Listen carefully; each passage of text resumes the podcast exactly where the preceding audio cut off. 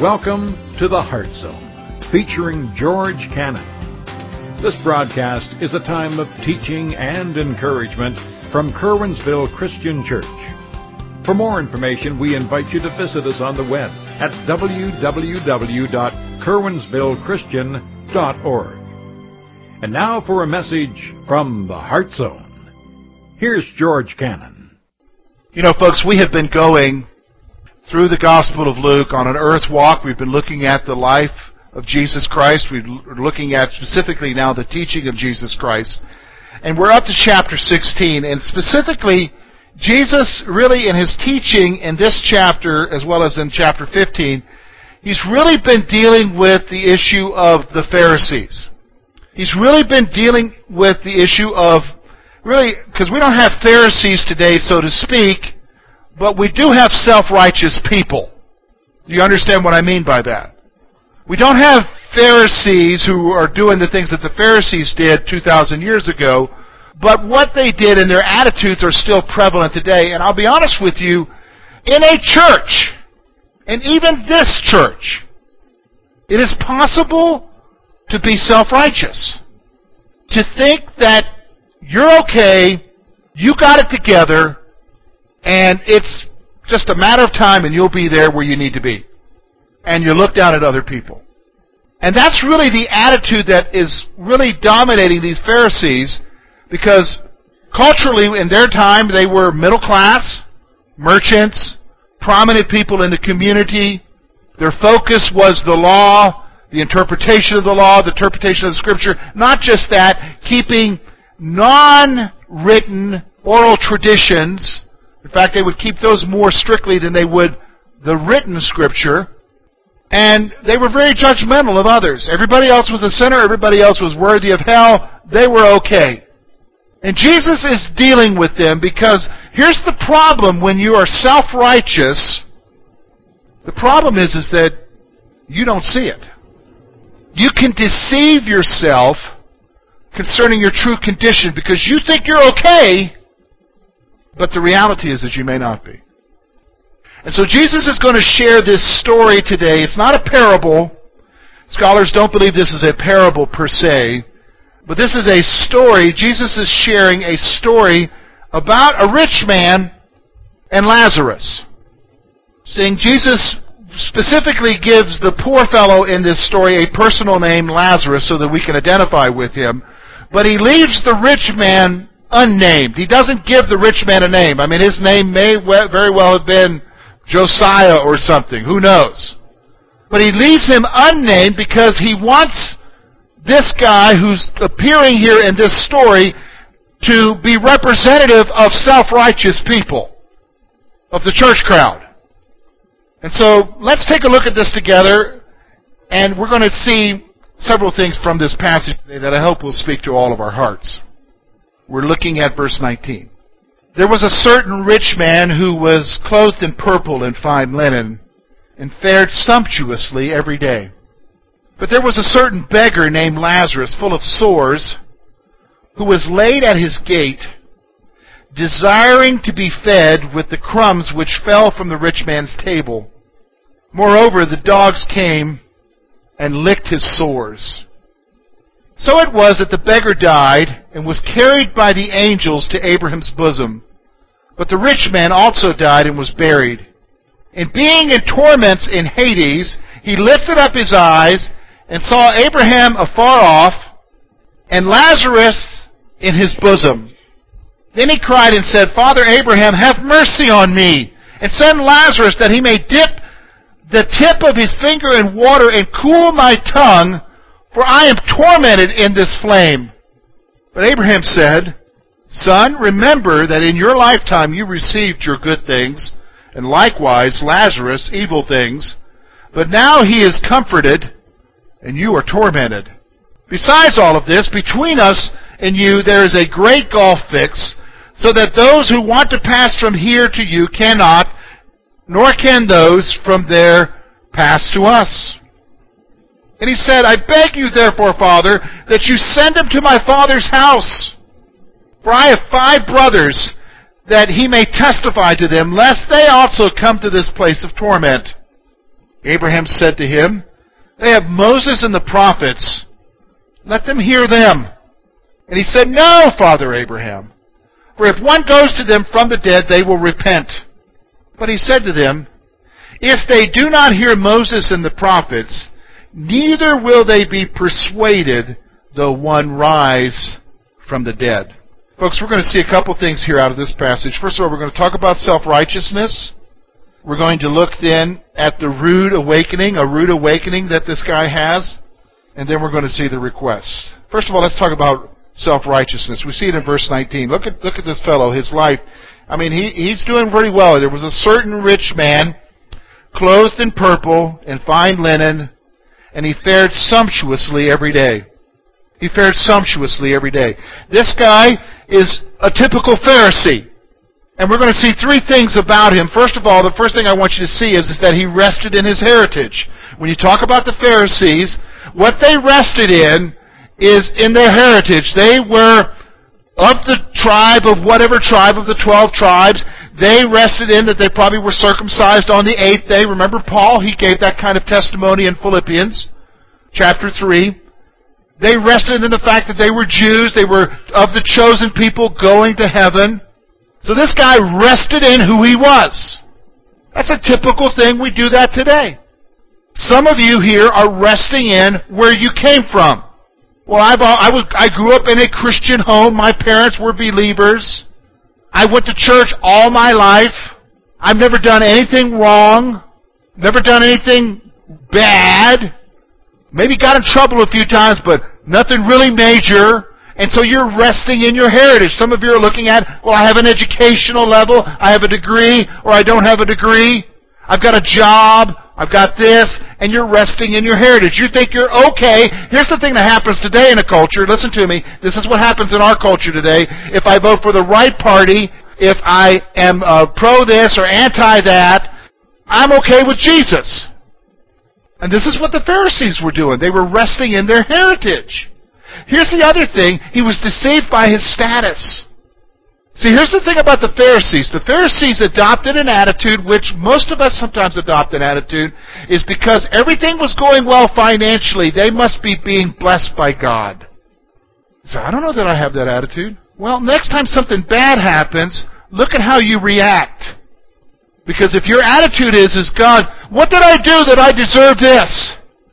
You've adopted an attitude where you think that blessing materially means that God's okay with you. Because if everything's not going right, then he must be upset with you. And so here's a guy, he's clothed in purple. Now, what do I mean by that? In our culture, that doesn't mean anything. But in their culture, to have purple garments meant that they were doing pretty well. I mean, only the wealthy bought those kind of clothes. And he lived sumptuously. Now, what in the world does that mean? Sumptuously. Well, what it means is he lived in luxury. He had people waiting on him hand and foot. He didn't need to worry about what he was going to eat that day. He was doing quite well. Now, immediately some of you are saying, well, you know, George, I don't have that problem because I worry about what I'm going to eat every day.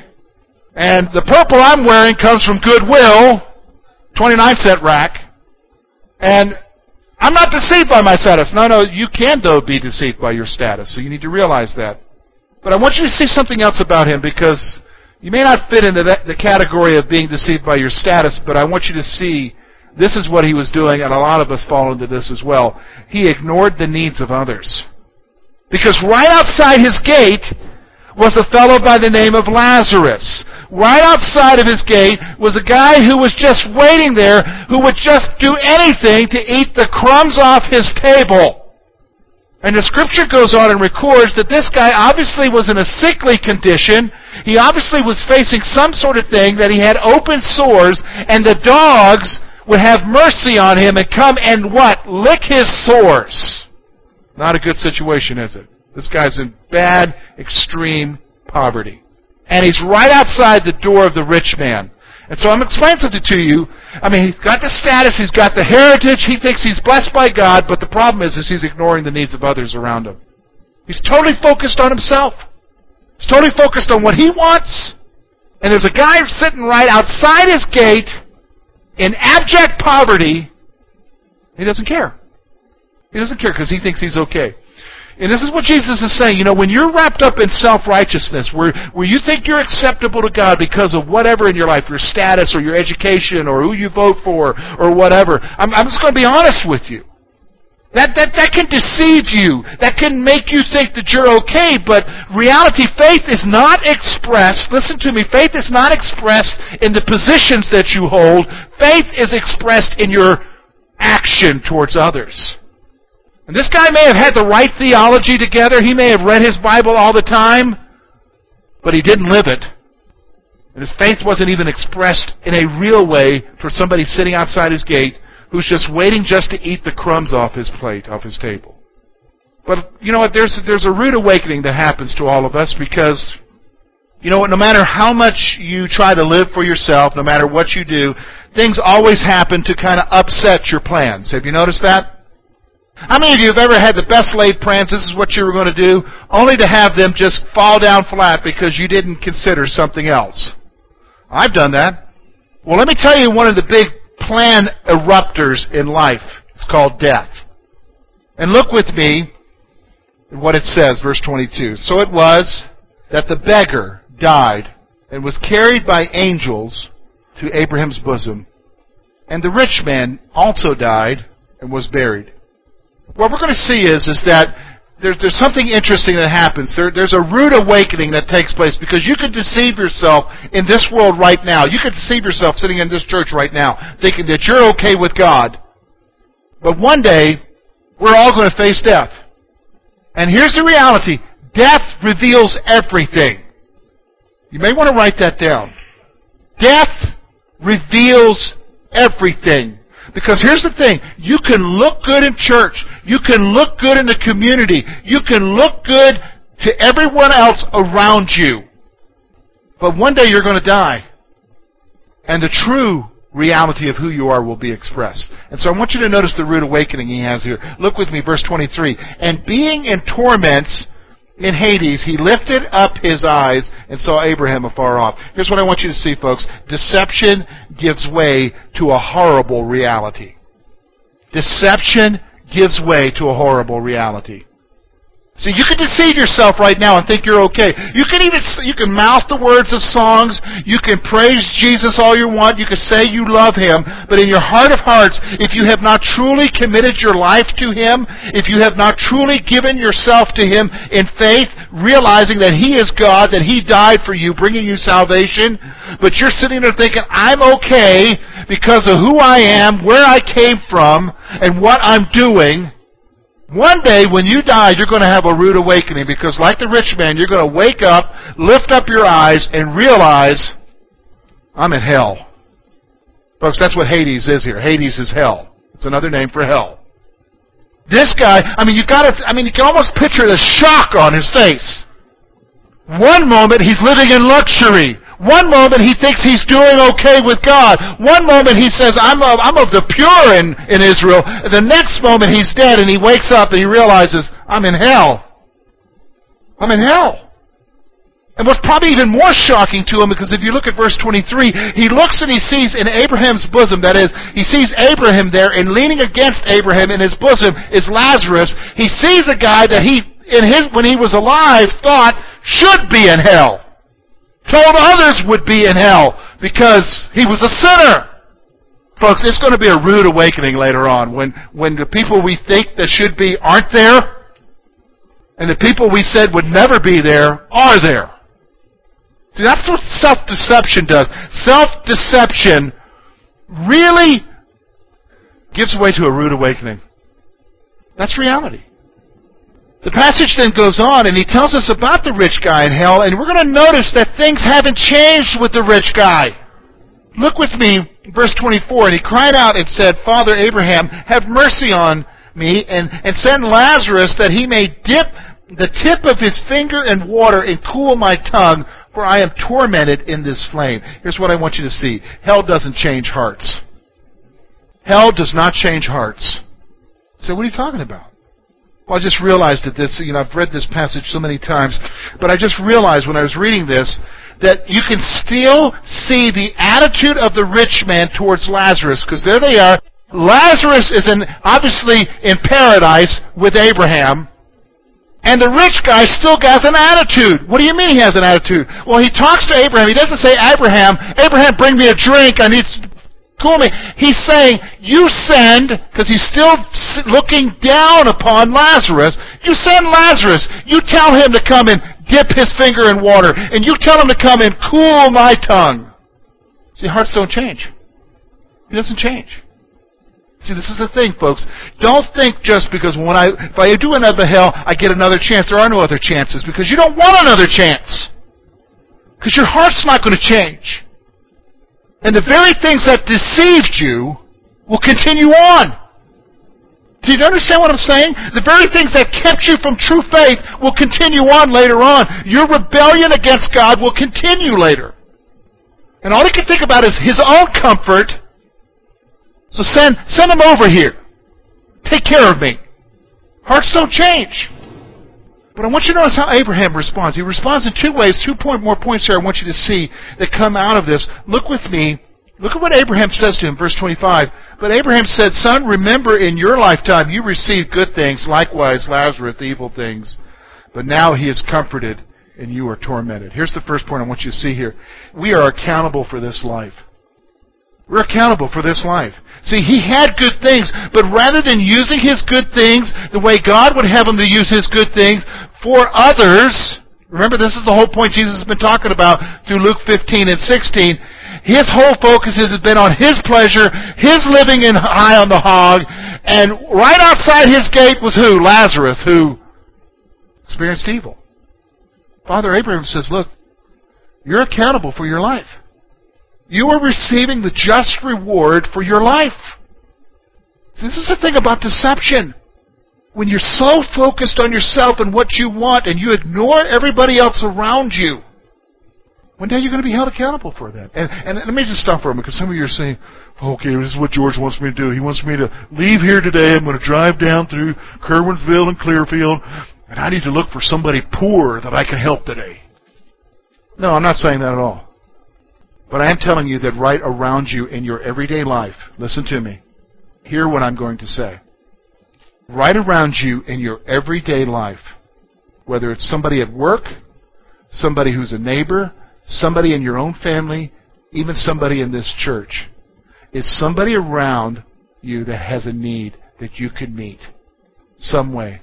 And it doesn't even have to be with money. It could be with experience, or it could be with counsel. It could be just even an arm around them saying you love them and you'll pray for them. Right around you are needs, all around you. But if you are so self-absorbed in your life about what you want, and the only one who's got problems is you, you're deceiving yourself. But you think you're okay with God. You're deceiving yourself. Because listen, folks, the essence of Christianity is not self. The essence of Christianity is sacrifice for others. Because that's what Jesus did. And this guy was so wrapped up in himself. And here's what happened. He was held accountable for it later on. And here's the problem about it. I mean, here's the other point. Look with me at verse 26. And besides this, between us there is a great gulf fixed, so that those who want to pass from here to you cannot, nor can those from there pass to you. Here it is. One's eternal state is permanent. There's no changing it. And so when you end up in hell, that's it. It's permanent. This is what Abraham's saying. Abraham's saying, look, even if we wanted to come and help you, we can't. Because life is determined by whether or not you live your faith, whether or not you have faith and it's truly expressed in your life. And it wasn't in your life, and you're in torment now. And there's no changing that.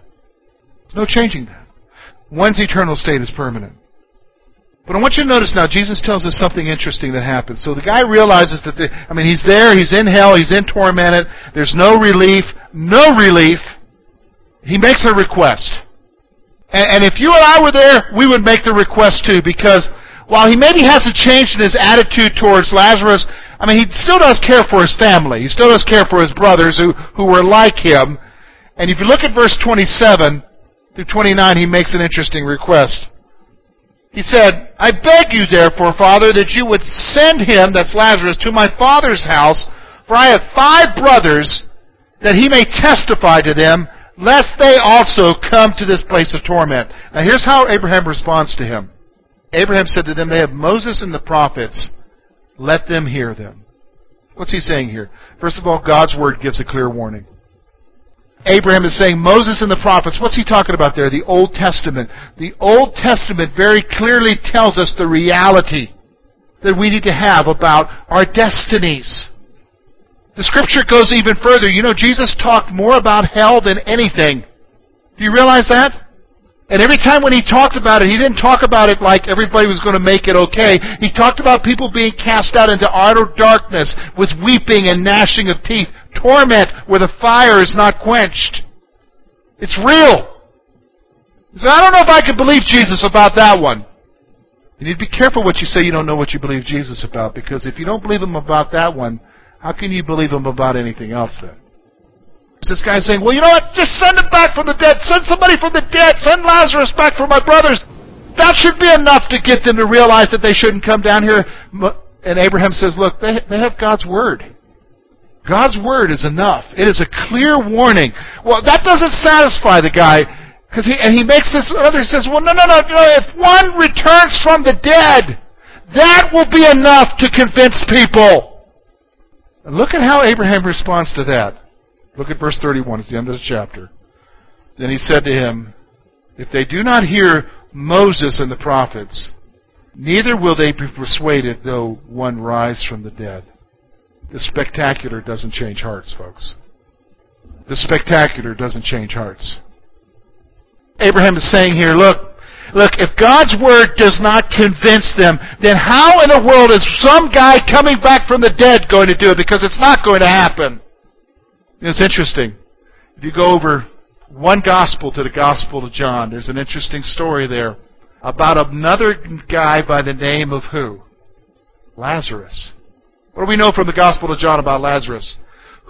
He died, and 3 or 4 days later, who raised him from the dead? Jesus. Did that convince everybody to believe in Jesus? No. In fact, the very type of people that Jesus is talking about in this passage in Luke are the very same type of people in John, where John records that from that point on they tried to kill Jesus and Lazarus. You think Lazarus is scared of dying now? See, the spectacular doesn't change hearts, folks. I mean, if the spectacular changed hearts, their hearts would be changed just by watching the miracles of Jesus up to this point. Would they not? Listen, some of you need to listen to me, because this is what you've got a loved one who maybe isn't doing right. You've got maybe someone who needs Christ. And some of you say things like this, and you pray things, oh God, if you could just get their attention. You know what I'm talking about, right? Folks, the spectacular is not going to get their attention. We say, how do we pray then? 2 Corinthians chapter 4, opened their eyes. They could see the truth. Why? Because the God of this world has blinded them. They got to have their eyes opened. Because the spectacular's not going to do anything. Spectacular's not going to do anything. So you say, okay, George, how do we apply this to our lives here? Well, I got 2 questions for you and then an action point. You know, as we look at this story, you've got to ask yourself this question. Are you deceiving yourself? Are you deceiving yourself about where you're really at with Jesus? Folks, it is not a prayer that's going to save you. It is not being baptized. It is not church attendance. It is not coming from the right family. It's not having the right jobs. It is not being a perfect person. Did you understand what I'm saying? It's not voting for the right guy. None of that junk is going to save you. Did you understand what I'm saying? And if you think you're okay because you hold to that, oh, I never go to that restaurant. But that's not going to get you to heaven. Do you understand what I'm saying? Are you deceiving yourself? Are you deceiving yourself? Because listen, you've got to ask yourself that question, because one day, if you are deceiving yourself, deception gives way to a harsh reality. Deception gives way to hell. Here's the other thing. Does your faith express itself in action? You know, you say, I don't know if I agree with that, George. Well, that's what James talks about. You'd say you have faith, then let me see your works. Because faith without works is what? Death. You say you love Jesus? Then show it. Quit ignoring people around you. Quit being self-absorbed and self-focused. Express your faith. If Jesus has so impacted your life, then it should be evident to other people. It should be real. But are you deceiving yourself and you're thinking, I'm okay with Jesus? Look, everybody else can see it. Is it real? So here's what you got to do. Here's what I want you to do this week. You know what? It's not even this week. Here's what I want you to do for a while. Carefully examine your faith before it's too late. Carefully go to Him and say, God, do I really know You? Am I trusting in You? You know, one day I'm going to die. One day I'm going to die. And I'm going to stand before the great King. Revelations chapter 20 tells us about that, about the judgment that will take place. And the books will be opened. And I'm going to be honest with you, folks. You know this stuff about your good deeds outweighing your bad deeds?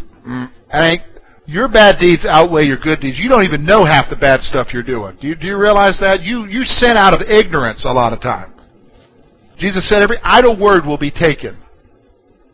Just think about what you called the dude who cut you off on the bypass. If you can remember it. Well, Jesus remembers. And it's going to be lacking there. It's going to be, you know, what's the verdict of the books? It's not good, good Lord. Well, what is there about this man? And they're going to bring out a wee little folder. And they're going to open it up, and it's just going to have this little bitty sticky note in it.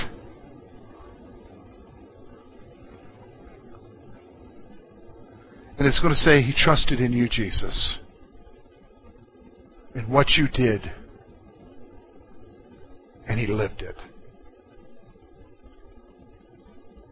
That's what heaven is. He trusted in you. Some of you need to examine your life if that's where you're really at. You need to examine your faith and is it expressing yourself. Don't rest in something. You know, I tell my kids all the time, you know, don't rest in the fact that your daddy's a preacher.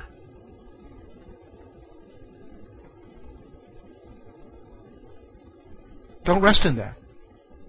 Don't rest that you come here. Don't rest that you love the band. They love that you love the band. But loving the band ain't going to get you to heaven. Having the right Bible version isn't going to get you to heaven.